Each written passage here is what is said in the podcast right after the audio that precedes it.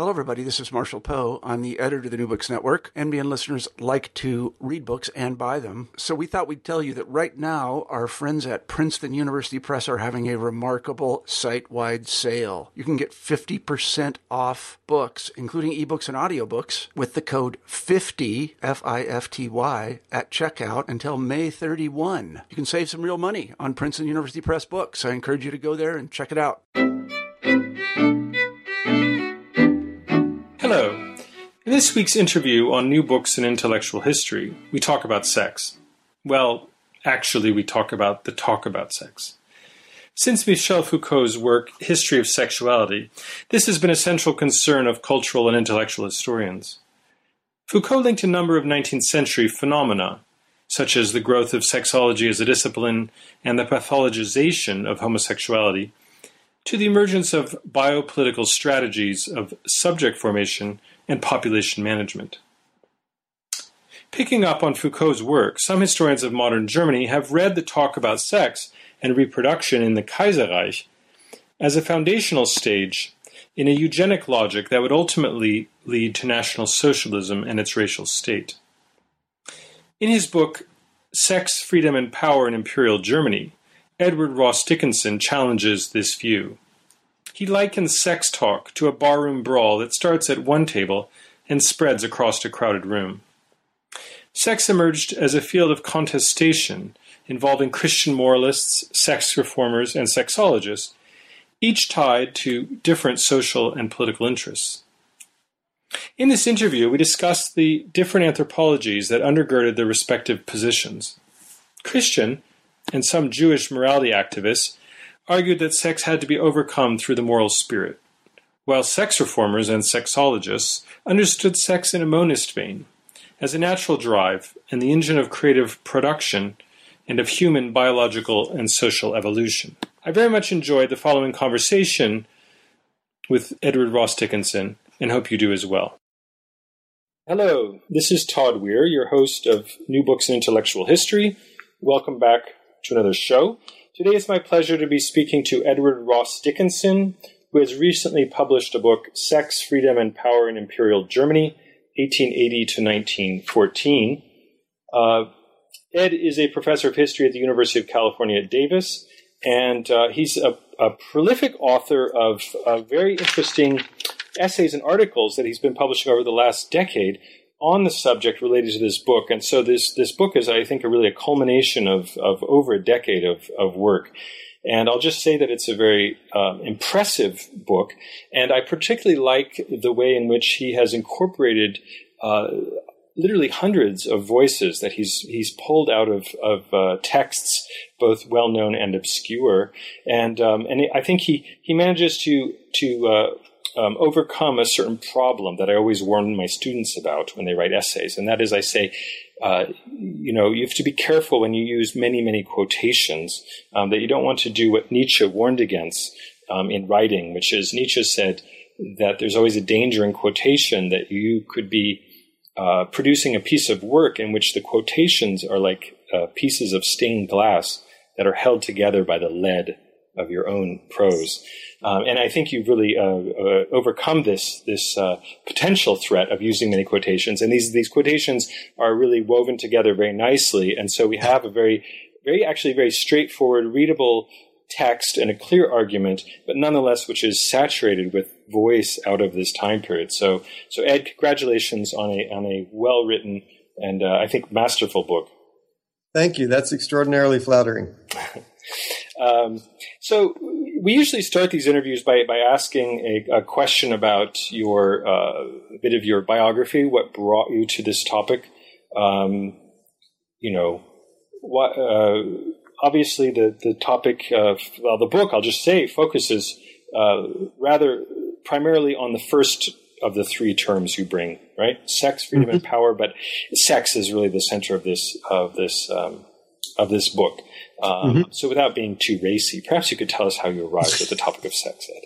So I wrote a dissertation and first book on child welfare policy in Germany between eighteen seventy and nineteen sixty. And that was uh, concerned primarily with the physical welfare of children, and social welfare. But there were uh, many of the figures involved in that book were also very interested in the moral welfare of children. And when I got done with that, I started investigating more um, sort of competing conceptions of uh, how to prepare children for a moral life as well as a productive um, and healthy life, and got into this subject through that and followed various different avenues and debates related to that question. Um, and uh, gradually got more and more interested in sex and reproduction and the way in which that was related to people's conceptions of politics and, and morality and so forth. So it really grew directly out of that previous research project. The other thing was that I I became very interested in the ideological debates and in the sort of radical disjunctions and disconnections between the ways different groups of people looked at at morality.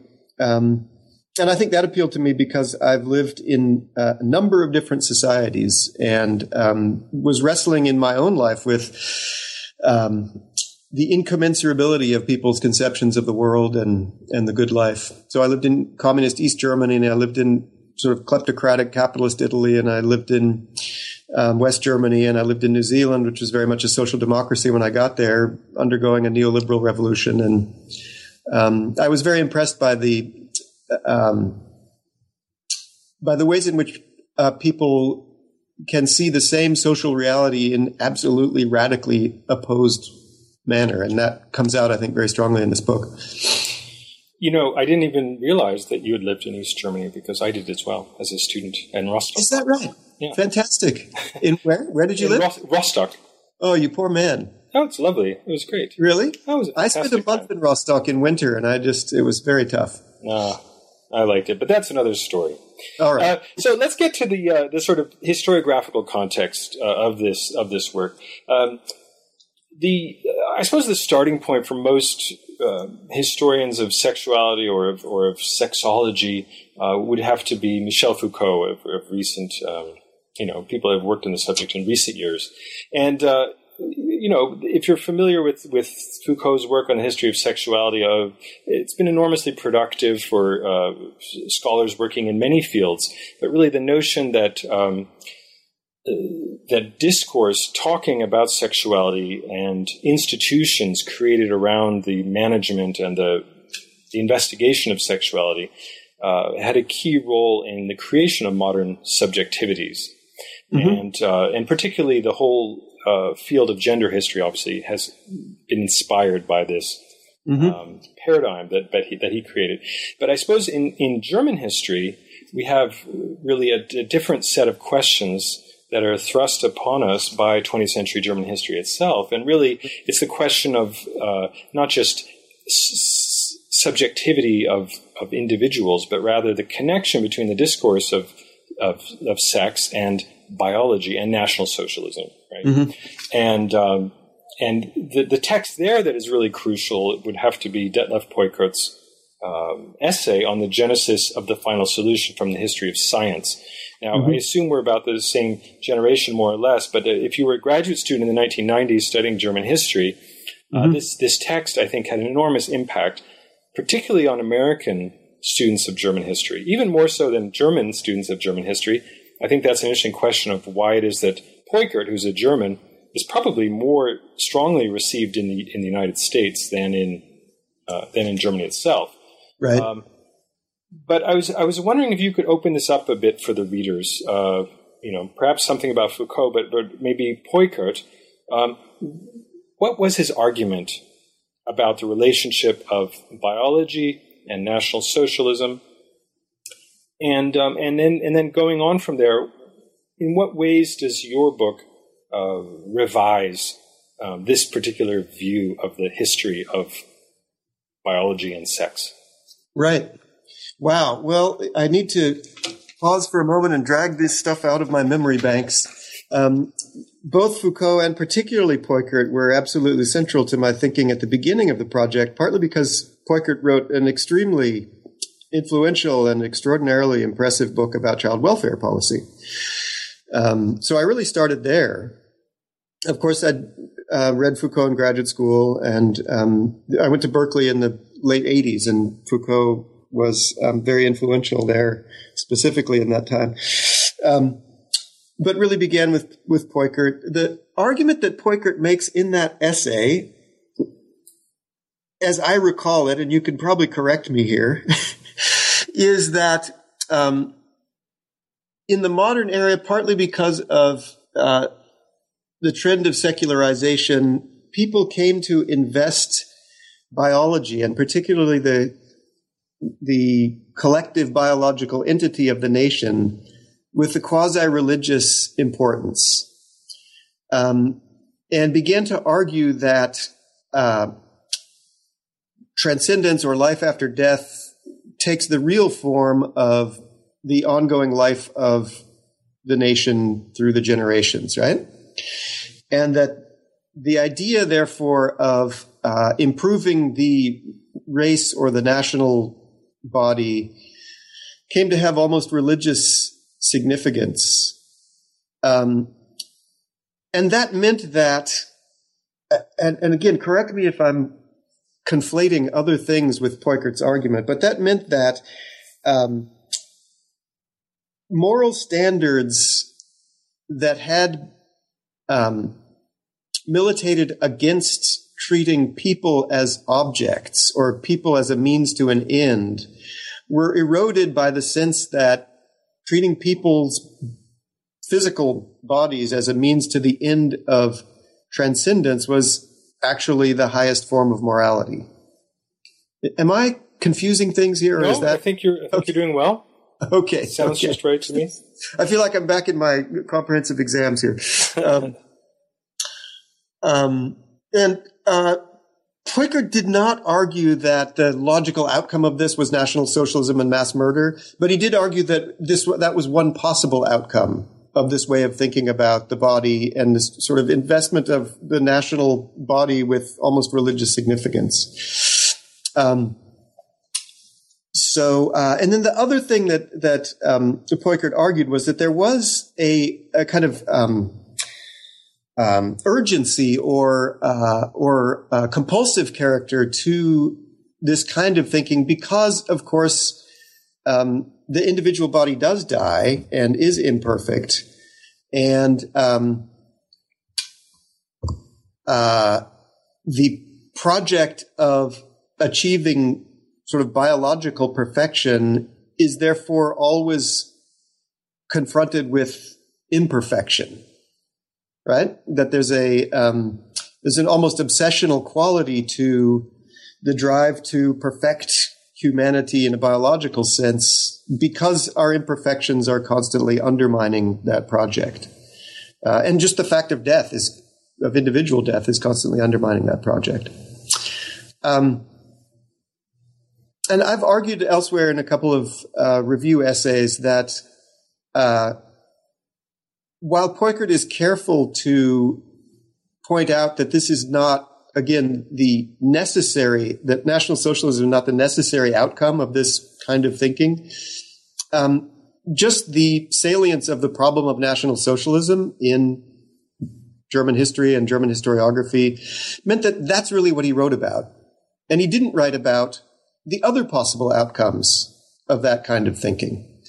Um, and in a review essay I published, I think, in two thousand four or two thousand six or sometime back then, um, I argued that really sort of the democratic welfare state is also a possible outcome of that kind of thinking, that the democratic welfare state is um, a biopolitical project. It's aimed at improving the health of the nation, um, but it does so not through dictatorial and murderous policies, but through Uh, policies of assistance that are founded on the conception of individual rights, right?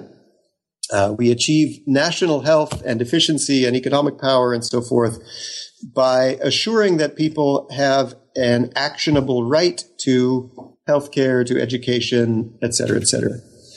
Um, so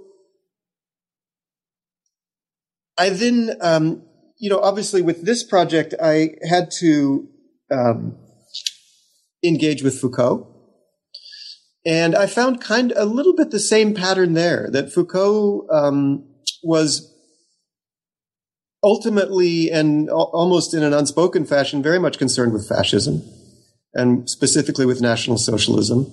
Uh, in that book, National Socialism appears at the end of a long development that Foucault traces back to the mid-eighteenth century, um, and not necessarily, again, not necessarily as a culmination or or uh, um, um, the only possible outcome of that development, but as a um, a possible one, a likely one. And um, I was struck by Um, the tendency to regard any form of talk about sexuality as a prologue to coercive intervention to regulate sexuality. Um, and um, what I found when I went to the sources was a much more contested, much more diverse, uh, much more open debate than that model suggests. So the book um, tries to reconstruct what Foucault in earlier essays referred to as the multiple teleologies and the multiple connections and the multiple um, lines of possibility that arise out of any discourse or any way of understanding the world.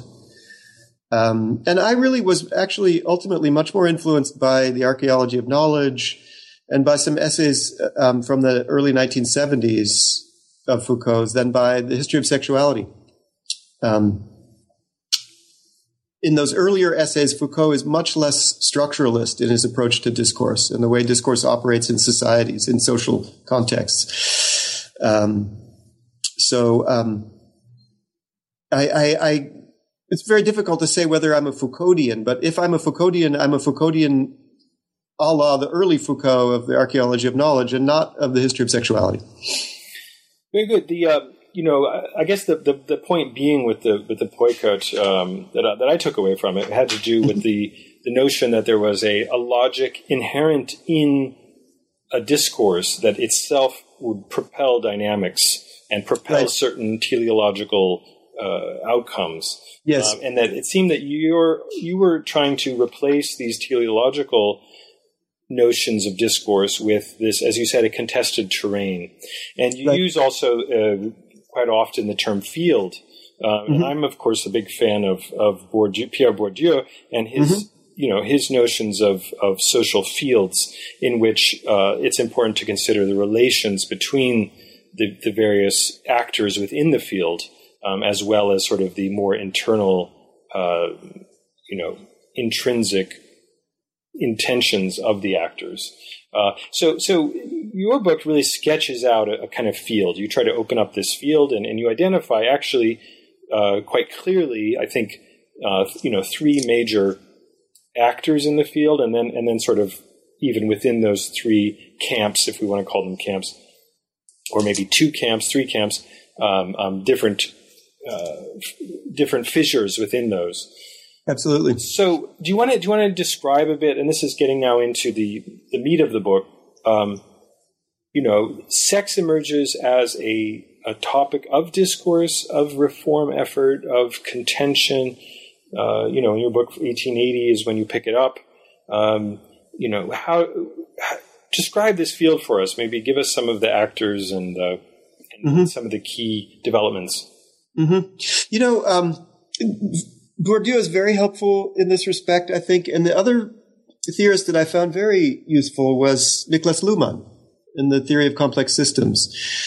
And what you've just described is absolutely what I try to do in this book, which is not to analyze the inherent logic in any given discourse or any given view of the world, but rather to analyze the dynamic that rea- that uh, emerges from the rea- interactions between competing conceptions of sexuality, right?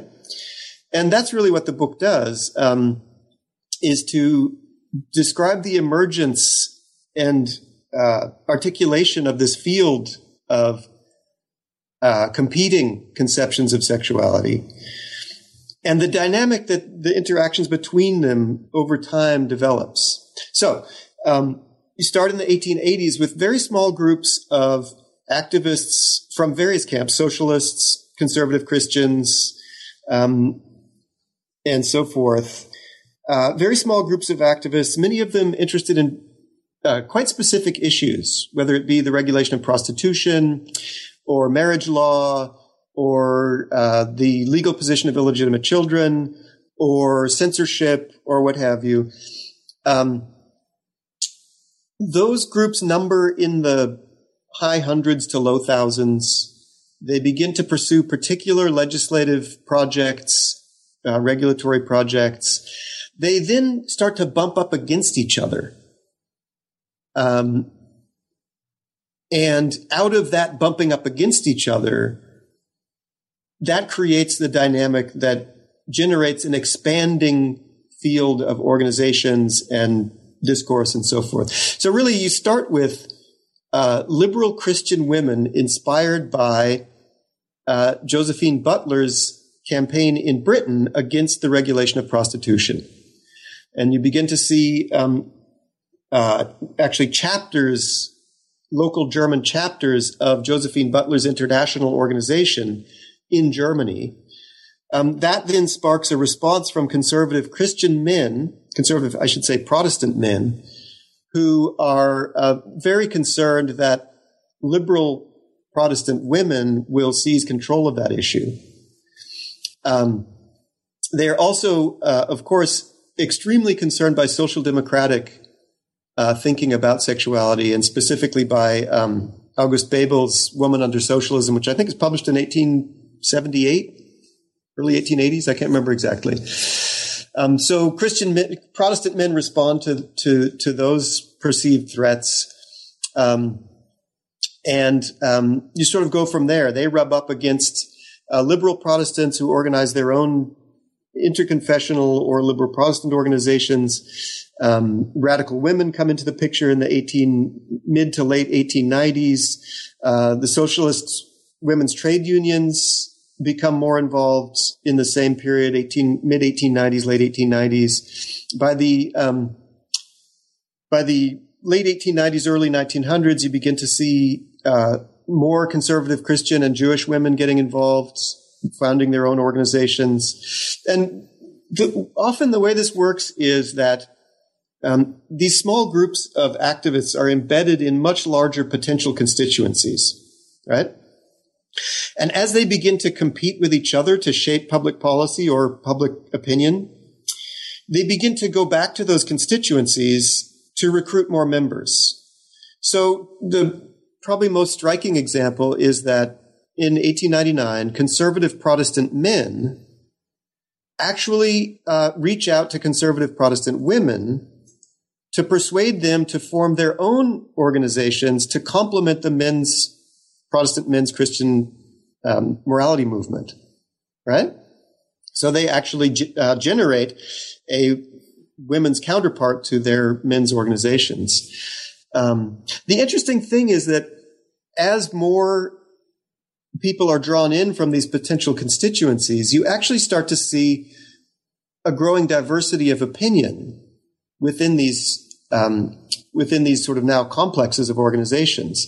Because as you draw in more people, obviously you draw in more people with different perspectives and so forth.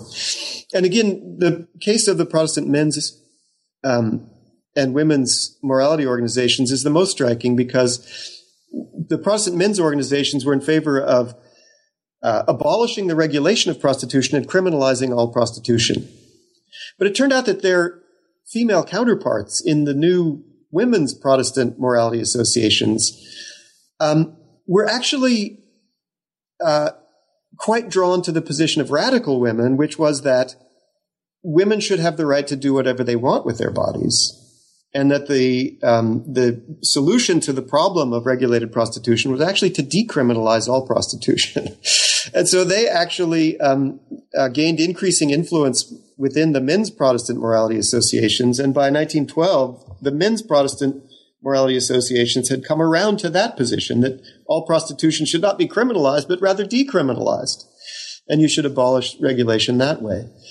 Um, and this created huge ructions within the broader Protestant milieu, the bro- uh, Protestant uh, church organizations and the Protestant charity organizations, because there you had men who were not um, influenced by women's organizations uh, and who remained committed to the idea that prostitution is sinful and it should be against the law. Um, and you see that happening frequently. The homosexual rights movement splinters. Uh, the sex reform movement splinters. Uh, there are very serious tensions within um, Catholic morality associations between men and women. Uh, those are actually formed a little bit later after the turn of the century, but the same tension eventually develops between men's and women's organizations in that milieu as well. So the what the book lays out is um, a dynamic of continuous escalation and fragmentation. That is to say, there are more and more organizations debating more and more issues in more and more uh, clear and vehement terms, right? Um, ultimately, out of that, out of that dynamic, there develops a, a um, which is it, centrifugal or centripetal, centripetal tendency, because in order to get leverage on public policy, these organizations start to f- um, form alliances. And, and connections, and even um, interlocking directorates. And you start to see these three complexes of organizations and three views of the problem of sexuality emerging much more clearly by nineteen ten, nineteen fourteen um, than they had at the beginning. Um, you, you've discussed a bit the, the Christian uh, perspective on right. sexuality, sexual reform. Um, the other two camps that you've just started to introduce, but that I haven't really named yet, Are, mm-hmm. the, are the sex reformers right. and the sexologists. Right. Yeah. Um, and you make a distinction when looking at the Christian uh, and, and the confessional sex reform, or the, let's say the morality organizations and these, these latter groups. Um, right. you, you sort of divide them uh, and you bring up the term anthropology to, to divide mm-hmm. them. Okay? Mm-hmm. And you talk about a Christian anthropology and a monist anthropology. Mm-hmm. Um, so, so could you just describe what you mean by anthropology, because that might not be apparent to all listeners what you right. mean there. And then, and then, can you can you summarize uh, what it is that makes these two anthropologies different?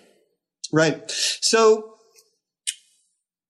this returns us, in a sense, to Foucault, because um, all of these groups share the conviction that sexuality is something. Um, extremely important, a determining factor in um, human subjectivity and in, in our sense of selfhood, right? Deeply rooted determining factor in our sense of selfhood. They agree on that. Um, they disagree as to the nature of that sexuality. And um, sort of in sim- fairly simplistic terms, the Christian conception is that sexuality is an essentially animalistic force. It's an amoral, antisocial, egoistic uh, appetite, which has to be under the control of man's spiritual nature and moral values, right? The social democratic argument, which is central to sex reform, is that sexuality is uh, not only a creative force, deeply rooted in man's nature, but also a fundamentally social force, that the bonds that hold society together are at their foundation essentially erotic, right?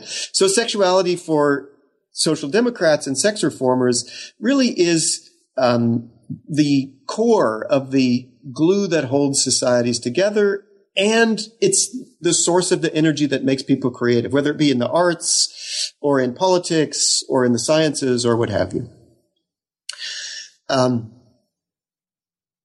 for some sexologists, uh, sexuality is instead a fundamentally aggressive instinct.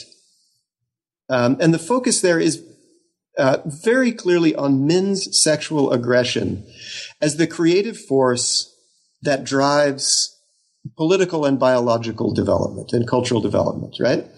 Um, it's men's desire to essentially procreate with as many women as possible that drives them to create um, uh, arts and sciences and political uh, um, institutions, and so on and so forth. Uh, and whereas sex reform is very much focused on um, women's sexual subjectivity and the idea that women drive sexual selection, Uh, some sexologists are very much focused on men's sexual aggression and, in fact, on death as the motor of evolution, not love, right? For sex reform, it's women's capacity for love that really creates society and drives evolution forward. Uh, for some of the sexologists, it's re- they're really obsessed with war and specifically with racial war as the motor of evolution. Now, I say some sexologists because sexology is very diverse, very divided. And by nineteen thirteen, you actually see two sexological associations emerge in Germany, one of which is actually very close to social democracy and sex reform. And the other is um, much more conservative. Some of the people in it are uh, national liberals, that is, more conservative liberals. Some are um, uh, more connected to the Progressive People's Party, that is, sort of left liberalism, but some are very attracted to radical right-wing politics, the idea of an authoritarian or even totalitarian state. Some of them are radical anti-Semites and, and, and so forth. The um, you know, you, you bring up, uh, and this is something that I think that we, uh, interest we both share, but you, you, you know, you mentioned monism quite a, quite yep. a bit. Yep. Uh, and listeners who, who might have listened to some of my other interviews will notice that whenever that term appears, I pick up on it. Uh, yeah. And, um, you know, in your chapter, I mean, the one that, of course, interested me quite a bit was the one on um, the religion of sex. Right. Uh, Ellen Key, this, this Swedish mm-hmm. reformer. And it, effectively, there's an argument there about um, a monist religion in which um, sex plays a key role in um, in mediating between body and spirit. Yeah. And, and in, in effect, uh, fulfilling the, uh, kind of a monist anthropology. Uh, could you go into that in a bit more detail? Yeah. So I um, actually describe both sexology and sex reform as fundamentally monist. In the case of um, particularly of sex reform, but to some extent sexology as well, there are very close connections, organizational connections and uh, personal connections between the Monistenbund, the Monist um, League, and the sex reform organizations. Um, and sex reformers describe themselves as monists and are, um, uh, you know, describe themselves as disciples of Erz Haeckel, the um, intellectual father and honorary chairman of the Monist Society. And the argument there is simply that there is not a realm of spirit uh, that is separate from the body, and that uh, Christianity has made a fundamental error in assuming that the body has to remain under the Herrschaft, the dominion of man's spiritual nature, if we are not to um, degenerate into an animalistic, chaotic state. Um, and this is why monists uh, argue that sexuality is actually a social and productive and creative force rather than an animalistic, amoral, antisocial, destructive force, right? Sexologists make the same argument. Um, uh, I'm sorry. Uh, some sexologists make the same argument and are very closely associated with um, with um, the sex reform movement. Other sexologists are drawn to the right-wing radical element within the monist movement as well, which is never a dominant element, which was there from the beginning. Haeckel himself, for example, was um, kind of a vulgar racist in some texts, at least. And um, so they, too, can regard monism as kind of their um, the overarching intellectual home that they inhabit. Um, and the difference, of course, is that uh, ultimately um, Protestant, Catholic, and Jewish uh, religious um, organizations that are interested in matters of morality can actually come to a fundamental agreement um, regarding the nature of sexuality and the political implications of that. Um, on the other side, between the, the sexologists, particularly right-wing sexologists, and the sex reform movement, there really is not an agreement. And in fact, there's intense hostility um, because some of the right-wing um, sexologists are uh, very clearly social Darwinists and regard the um, uh, much more, uh, I would say, erotic conception of sexuality that prevails in the sex reform movement as um, fundamentally mistaken and wrong. Uh, and particularly the idea of a pacific world is anathema to these people who argue that, you know, life is struggle and the weak have to be eliminated and there's has to ultimately be um, a, a racial Armageddon in which the superior European peoples will um, will conquer the inferior peoples of the world.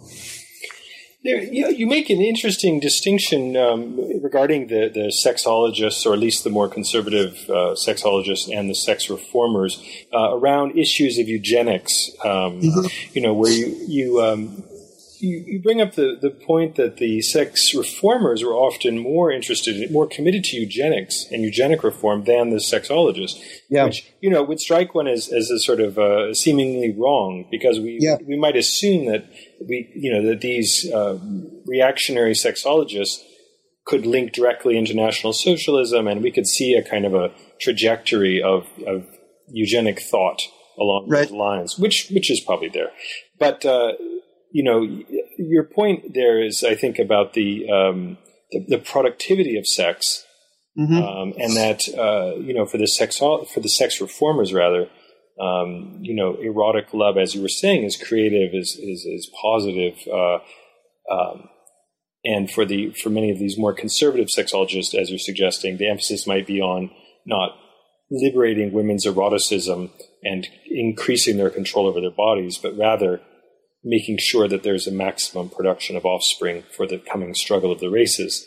Right. Um, so, I, I thought that was quite an interesting. Um, distinction. Do you want to say anything else about the, um, you know, the, the, why it was that these radical women were interested in eugenics? It, it, it, you know, f- for somebody who's not familiar with German history and the history of feminism, that would seem strange that the earliest, most radical German feminists and the most radical homosexual rights reformers were monists and were committed to eugenics and very interested in race. How, how does that all come right. together? So the the it, it, distinction that I found and that I I do find kind of counterintuitive is that um, the sex reformers who are very drawn to various forms of socialism, whether it be social democracy or more anarchistic varieties of socialism further to the left, um, they're very interested in eugenics and not so interested in race. You do find sort of um, what we would see as racist comments uh, or racist ideas scattered through their text, but really not in any great profusion. And they're primarily interested in eugenics, and they're extremely interested in eugenics. And they they do um, uh, you know, advocate the creation of what they call a eugenic religion, uh, in which the transcendence is not a spiritual aim, but a physical aim. That is, we will create people who are superior to what we are now and are, are superhuman in that sense, uh, both biologically and also in their social capacities. Um, radical right-wing sexologists, like the sexologists in general, including sort of more conservative liberals and left liberals, are much less interested in eugenics, often quite skeptical of eugenics, but they're much more interested in race. Um, and, you know, thinking backward from National Socialism, we would think that the same people who are interested in eugenics should be interested in racism. Um, but before nineteen fourteen, that's not actually the case. Uh, and I found that fascinating. And, and um, you know, I'm working on a second volume, which will treat the nineteen twenties, and I'll sort that out um, in the, in the course of writing that. But um, I think the, the – um, The sex reformers are interested in eugenics, um, in part out of the heritage of their engagement with Nietzsche, who was very interested in um, the idea of selective breeding and of creating superior people, but in part also, and increasingly, because they were criticized for their Nietzschean individualism. Uh, and conservative Christians and um, and uh, of all stripes, and also conservative Jewish figures, argued that what they were arguing for was essentially sexual anarchy, and that their so-called ethic, well, they called it the new ethic as opposed to the Christian ethic, that this new ethic was not ethical at all, but was rather just an apology for an irresponsible pursuit of individual sexual pleasure. The appeal to eugenics was a way to argue that, no, we actually do have um, a sense of responsibility, right? And we do not believe in free love, but rather in responsible individual love. But what we are responsible for is the health and well-being of our offspring in a biological sense, right? So in a sense, um, the growing engagement of sex reformers was in part a defensive response to criticisms of their more sort of Nietzschean, ecstatic um, uh, understanding of the place of sexual love in, in the individual's life. Um, so there's a very complex evolution that happens there. Um, yeah, you don't you don't go into it very much, but I'm, I'm curious because I'm interested also in the you know in the nineteen sixties and, and really what came after. But uh, you know, it strikes me that the the question of sexual experience, the actual um, question of pleasure, of ex- of experience of sexuality, of um, you know relations of power within this within. you know, sexual encounters, um, you don't really emphasize those discussions very much. Um, mm-hmm. And my question, I guess, because, you know, if you think about what's happened since the nineteen sixties and onwards, the, the, liber- the liberatory aspects of sex that have been, you know, in theoretical discussions, but also just in popular culture, have much more to do, I think, with the experience of sex rather than its relationship to procreation. Right. Whereas in the in this period, it seems that they're always talking at the same time about procreation, um, that they never dis- totally distinguish between um, experiences of sexuality and and social relations that are connected to sex, and in particular, questions of motherhood, right, uh, and and and parent well, parenting. But you know, obviously, the, the key group that you're looking at in terms of the sex reformers are the Uh, the Bund uh, für Mutterschutz, uh, the Deutsche Bund für Mutterschutz, which is, you know, the protection of mothers. Yeah. Uh, so I, I just want to throw that open. Any any thoughts just about a comparison here, uh, the nineteen sixties and thereafter versus the, the versus nineteen oh five? Uh, right. So I think there's a very complicated negotiation that's going on in this in the period that I examine. There's obviously. Um, A very, very intense taboo against non-procreative sex, against sex as an individual experience of pleasure that doesn't serve any social purpose. Uh, and the debates about the moral status of contraception are very intense and very highly charged, and particularly for women. There's a much broader social acceptance of men pursuing sexual experience as part of the process of becoming a man, growing up. Uh, and that's far less accepted for women. However, within the sex reform movement, you do hear people arguing first that um, sex without procreation serves an important social function as the foundation, part of the foundation of love, right? Which establishes stable um social relationships between men and women, and therefore is the foundation for the healthy environment in which children grow up. Um, and also for the tolerance of uh, individual sexual preferences. So you see people arguing that, well, society, the state, really doesn't have anything to say to someone who is by nature polygamous, or who by nature uh, is drawn to the idea of serial monogamy, or who by nature um, wants to have children but is not terribly interested in being married. So you do hear people making that argument that um, sexual pleasure is the individual's business and not the business of other people, who really can't know what the authentic sexual nature of another person is. You do hear that. Secondly, you do also hear voices within sex reform and even within sex- sexology arguing that young women have just as much right and just as much need to explore sexuality through sexual experiences and sexual encounters as young men do. Now, this, even within the sex, the Bund für Mutterschutz, right, the major sex reform organization, is a very contentious statement. And, uh, you know, you hear in the, in the protocols of these discussions, uh, you hear, you know, loud protests followed so-and-so's remark that young women have the right to sexual experience just as much as young men. I think there's a continuous development uh, in the direction of accepting uh, sexual experimentation, sexual experience as having a useful social function between this period and the nineteen sixties, right? And I think if you look back at the nineteen fifties, early sixties, you will see people also arguing um, in terms more familiar from this period. That is, sexual experimenta- experimentation is valuable because it helps people to figure out what they like and what they want, and therefore form stable marital relationships, which will be a healthy environment for children to grow up in.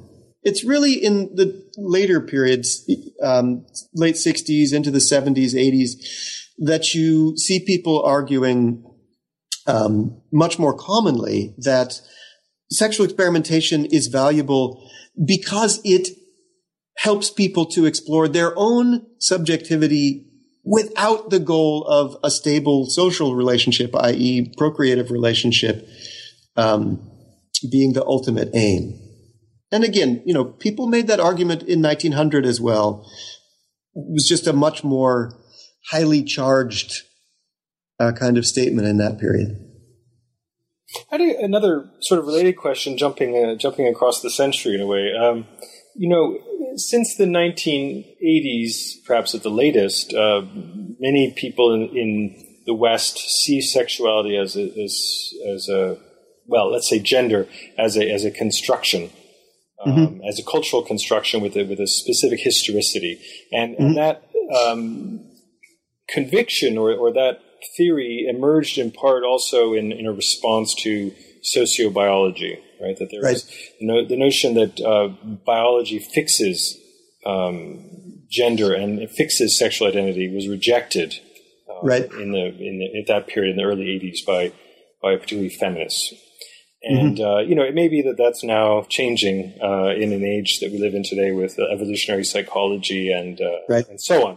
Um, but nonetheless, uh, uh, just to, to compare now, going back again to to the uh, that period, nineteen oh five or say, to what degree did the sex reformers or sexologists uh, view gender as constructed? Um, and to what degree did they think that it was biologically fixed? Right. The idea that gender was biologically fixed is virtually universal um, in this period. I I can't think of people actually uh, who argue in any coherent way that there is not an essential femininity and an essential masculinity. What you do see is people arguing that um, sexuality is not necessarily fixed. That is to say, um, well, this opens a whole can of worms because you do see in this period um, precisely the argument that Foucault points out, which is that sexuality is an essential element and a determining element in subjectivity, and that sexuality is differentiated. That is to say, there are people who are by nature monogamous, people who are by nature polygamous, there are people who are by nature het- uh, heterosexual, people who are by nature homosexual. If they're attracted to both sexes, then they're by nature bisexual. If they like pain, they're by nature sadistic. If they like inflicting pain, sorry, you understand what I'm saying, right? Yeah. That, that, that sadism or masochism or sadomasochism are essential and irreducible elements in a person's sexuality. There are people who um, argue that this is really not the case and that sexuality is much more protean.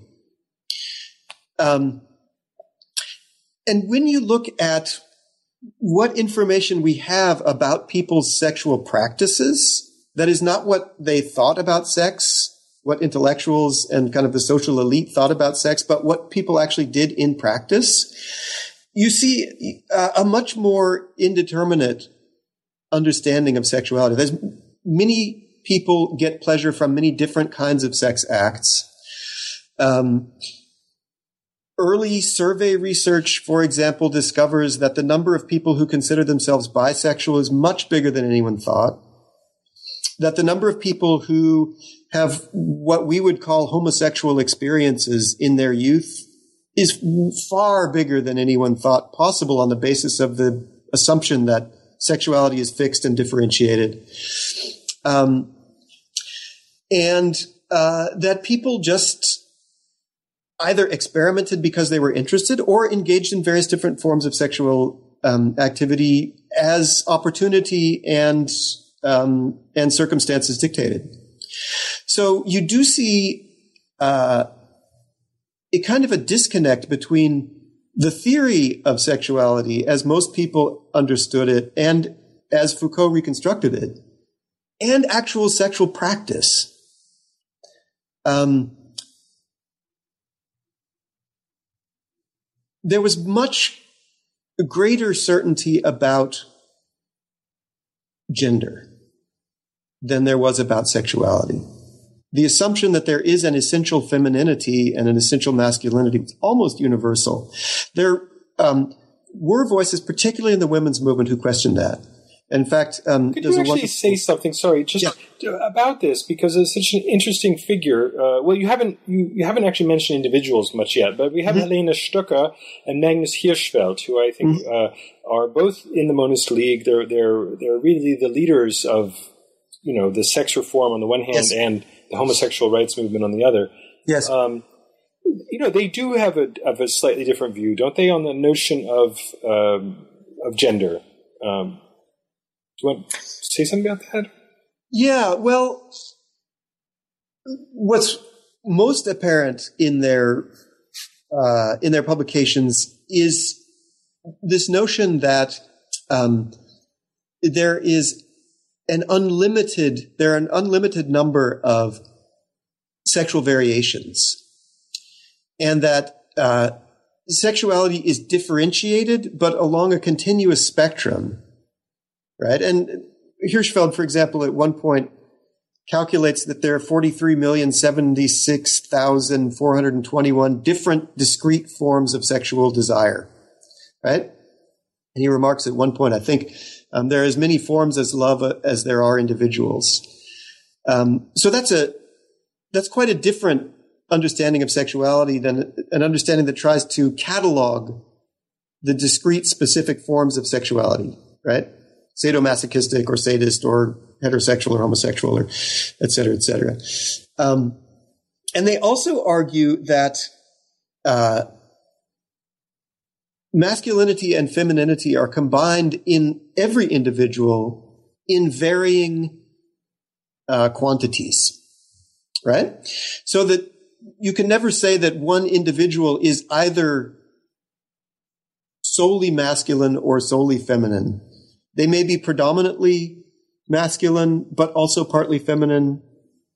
The two genders, so to speak, may be in balance, or principles may be in balance in an individual, et cetera, et cetera. I think that's a fundamentally different conception of gender than a conception that says there's masculinity and there's femininity, and any, any individual belongs either to the one or the other category, right? Um, but nevertheless, there is the there is the I think they're still negotiating the concept that these two things are discrete and fundamentally essentially different, right? It's just that they're present in varying degree in every individual. I don't know. You may have a different understanding of, of how they're thinking of it. No, I think that that's, I think that's right. I mean, the interesting thing with, uh, with Hirschfeld is he talks about a monism of the sexes, mm-hmm. that, that in a sense, every, Every individual represents a different amalgamation of these two principles. So instead of it being body and spirit, it's male and female. Uh, he, yeah. he kind of appropriates this this kind of uh, thought pattern um, for his yeah. own purposes. Uh, but I, but I think that is, again, quite interesting. It's just, again, for listeners who don't are familiar with this history, um, the notion that the homosexual rights movement and the radical feminist movement were deeply indebted to biology, mm-hmm. uh, evolutionary biology. It may be surprising to many listeners, um, but, you know, if you do work in this period, it's it's very obviously the case. Yeah, um, and it's such an extraordinary contrast to the sociobiology of the eighties and nineties, right, which argues that... Um, Uh, you know, I see that as an anti-feminist argument that women are women and men are men, and, and they have to perform different roles for evolutionary reasons.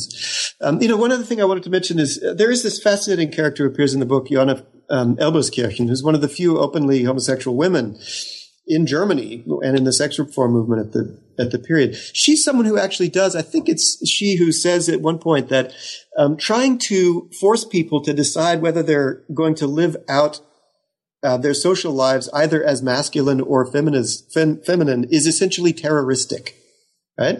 That this is a, an assault on the fundamental principle of uh, individual autonomy. Uh, so there certainly is that kind of argument, um, um, which absolutely rejects the idea that we have to be either the one or the other. Well, that that is seems so unusual for the time period because it is, uh, you know, as as again as a contrast perhaps to the to the late twentieth century.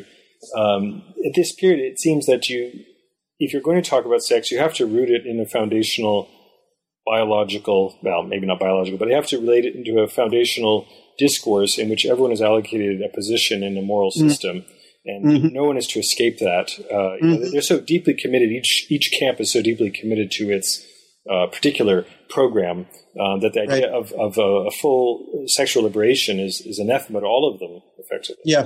Would destroy yeah. all of their systems. Yeah. Um, this actually segues then maybe to my last, uh, one of my last questions. The uh, in your title, Sex, Freedom, and Power. Okay, power I think we've we've hit on, but freedom, mm-hmm. we haven't really talked about that. Uh, how do these each of these three camps define freedom? As it mm-hmm. relates to sexuality. Mm-hmm. So two things. One is the way that they um, define f- the freedom uh, of the individual, and the other is the way that they define freedom as a political, in, in, in a constitutional sense, right? And the two are obviously closely related. Uh, the conservative religious morality campaigners, whether Catholic or Protestant or Jewish, Uh, argue that people are always in danger of falling uh, under the power of sexuality and losing their ability to make autonomous decisions on the basis of human values. Right? So sexuality is not only an antisocial force, an egoistic force, but it's also a danger to the individual's spiritual freedom and their ability to make decisions uh, that construct a meaningful and productive and satisfying social life for them themselves, right? They therefore argue that the authoritative institutions of their society, whether the church authorities or the political authorities or social authorities, including class privilege and so forth, privileged, privileged social groups, that they are there in order to preserve our moral freedom, the moral freedom of the individual, by assuring that people have to behave according to moral or ethical standards. Right? That defends the internal freedom of the individual from their own animalistic sexuality, as well as defending society, and particularly the weak in society, from the aggressive sexual drives of other individuals. Right? So the function of authority in society is to preserve freedom. There can't be freedom without authority. All there would be is anarchy in which the strong would impose their will on the weak. Right? And ultimately, they argue that the outcome of that would be dictatorship because people would flee to the protection of the strongest um, um, against the um, against the danger of anarchy. Uh, the sex reformers argue instead that, um, again, sexuality is a creative social force, and th- that political freedom has to be rooted in, founded on the uh, moral autonomy of the individual, including their sexual auto- autonomy in sexual matters, right?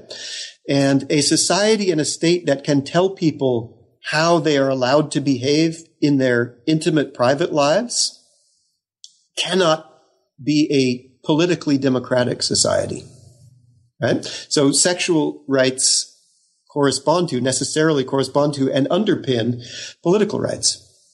They also argue, obviously, that um, uh, sexual freedom serves an evolutionary purpose.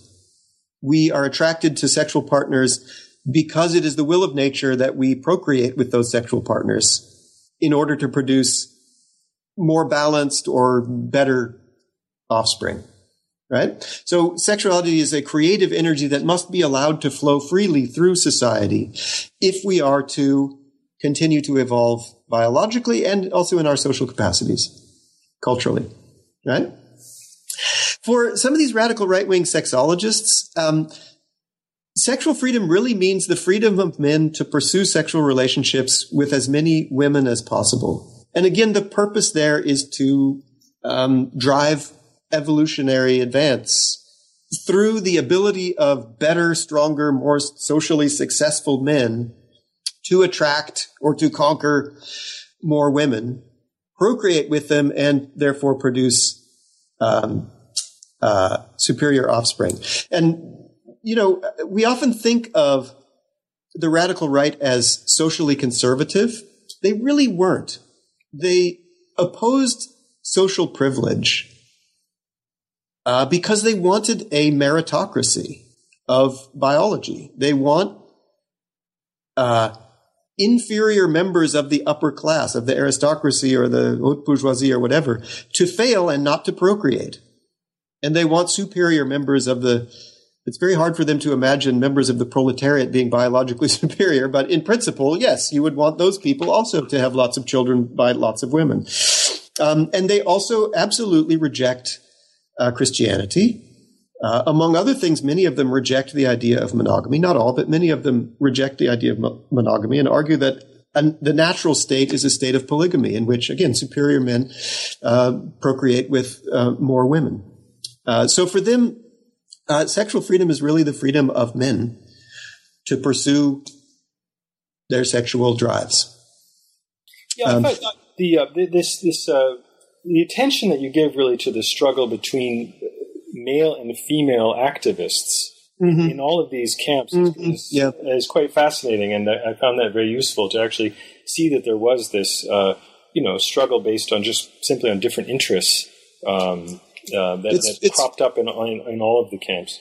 Yeah, the book closes with a brief discussion of that. It certainly is one of the most striking things about the period. It's just this uh, astonishing hostility, pervasive hostility between men and women all across the ideological spectrum. It's um, a, a bit demoralizing, really.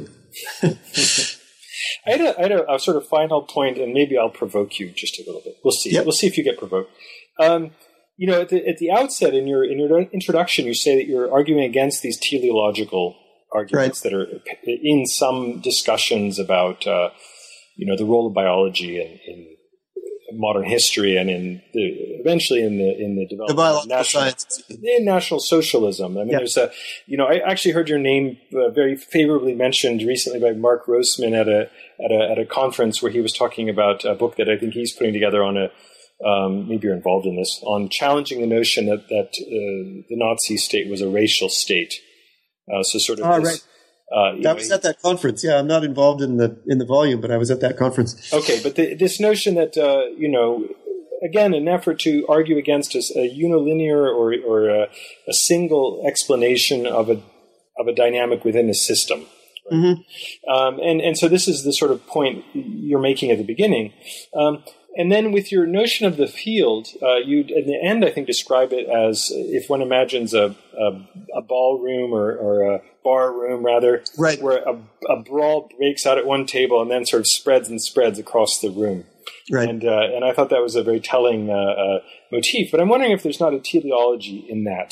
Mm-hmm. Um, and what I, it seems that your argument in, in the sort of, you know, the big narrative of the book is that we're, we're looking at a field of actors who, in a sense, you know, exist in in this larger society of Germany in the pre nineteen fourteen period. And, and in a sense, this field is becoming saturated. Mm-hmm. So more and more actors, right? The, the brawl is spreading. Yep. And the, and the agonistic quality is increasing. Yes. And there's a dynamic there of of uh, radicalization and and conflict. Yes. That is describing the system.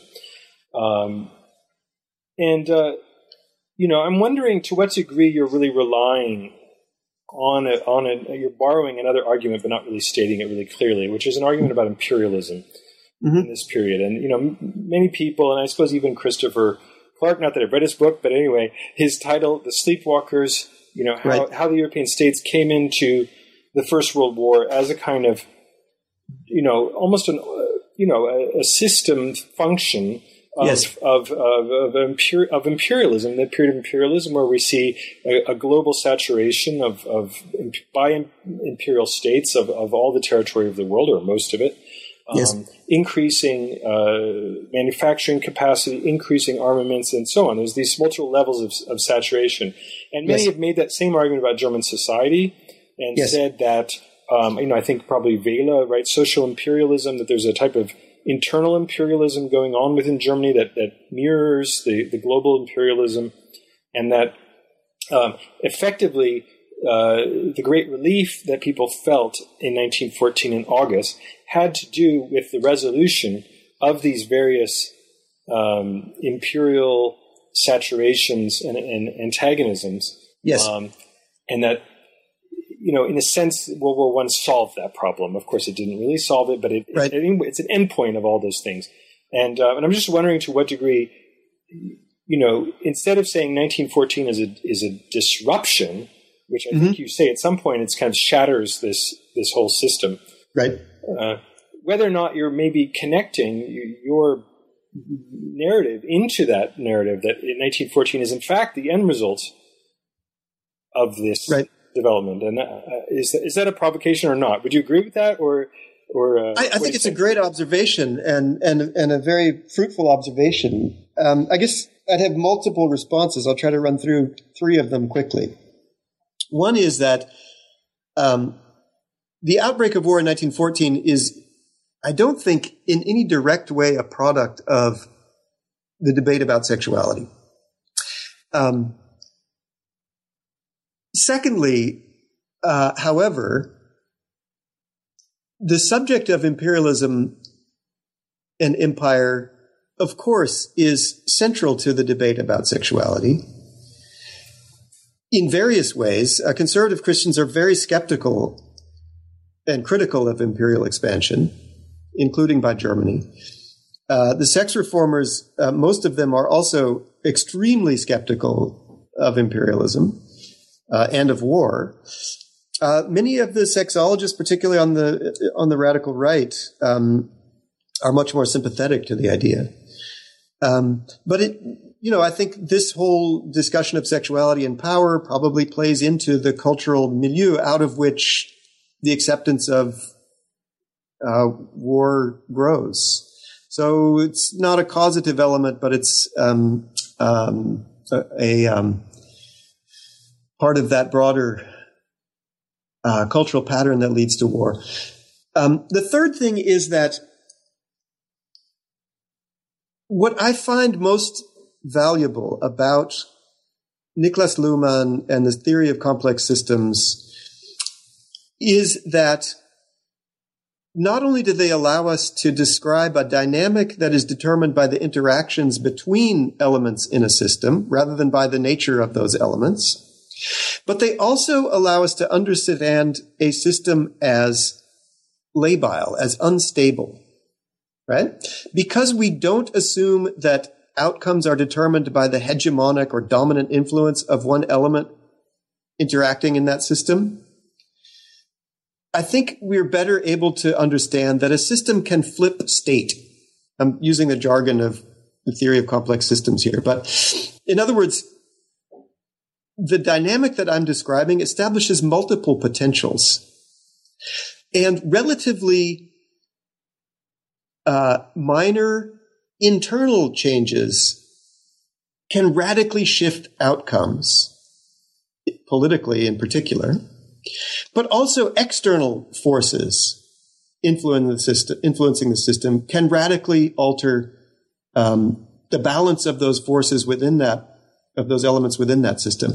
And this is, a, I think, a way that we can begin to get to grips with the fact that modern Germany was, within the space of half a century, a conservative authoritarian constitutional monarchy, and then a democratic federal republic, and then a totalitarian dictatorship, and then a relatively liberal uh, um, federal republic again, right? Now, of course, the influence of the wars is a partially external intervention that determines those outcomes, right? But each of those political systems is built on potentials that actually are there in German society. You can't impose those systems from outside uh, without having some foundation to build on within German society. And the the the way in which I'm trying to conceive of this as a field of contention rather than as a coherent discourse that has a, uh, an inevitable logic, I think helps us to get to grips with that instability, that lability of the system. And again, uh, you know, uh, I think neither Foucault and certainly not Peukert argued that there was only one outcome that could arise out of the internal logic of this discourse. But they actually didn't analyze multiple outcomes. They only analyzed the fascist outcome. And I'm trying to develop a way of understanding this debate uh, that allows us to understand how this field of contention could contribute to the creation of radically different political regimes. Very good. I hope that makes sense. Yes, Tell me it if does. that makes sense. It makes sense to me. It does make okay. sense to me. Um, well, listen, I've, I've taken enough of your time. Um, you know, you've mentioned that you're going to write a sequel to this. Yes. Uh, looking yes. at the Weimar Republic. Uh, and um, are you going to continue after thirty-three or are you going to stop at thirty-three? I think probably I have to stop. Um, I mean, I have written a little bit about the policing of sexuality in the Federal Republic, uh, but I don't want to spend my entire career writing about the history of sexuality and debates about the history of sexuality in Germany alone. The, the most recent book that I'm working on is um, is about modern dance in Europe as a whole. It's related, but um, but not confined to Germany and not confined to sexuality. I've finished a manuscript in world history. Um, I've been working on this for probably fifteen years. It's going to be time to move on when I'm done with the second volume. Very good. Okay, well, that's a great final note. Um, I've been speaking to Edward Ross Dickinson about his uh, wonderful new book from Cambridge University Press, Sex, Freedom, and Power in Imperial Germany, eighteen eighty to nineteen fourteen. And Ed, I just want to thank you for being on the show. It's been a great pleasure. Thank you very much. And uh, when you finish your book on, on the, the history of dance, uh, perhaps we can have another uh, chance uh, to that. That would be marvelous. I look forward to that. Thank you. Thank you.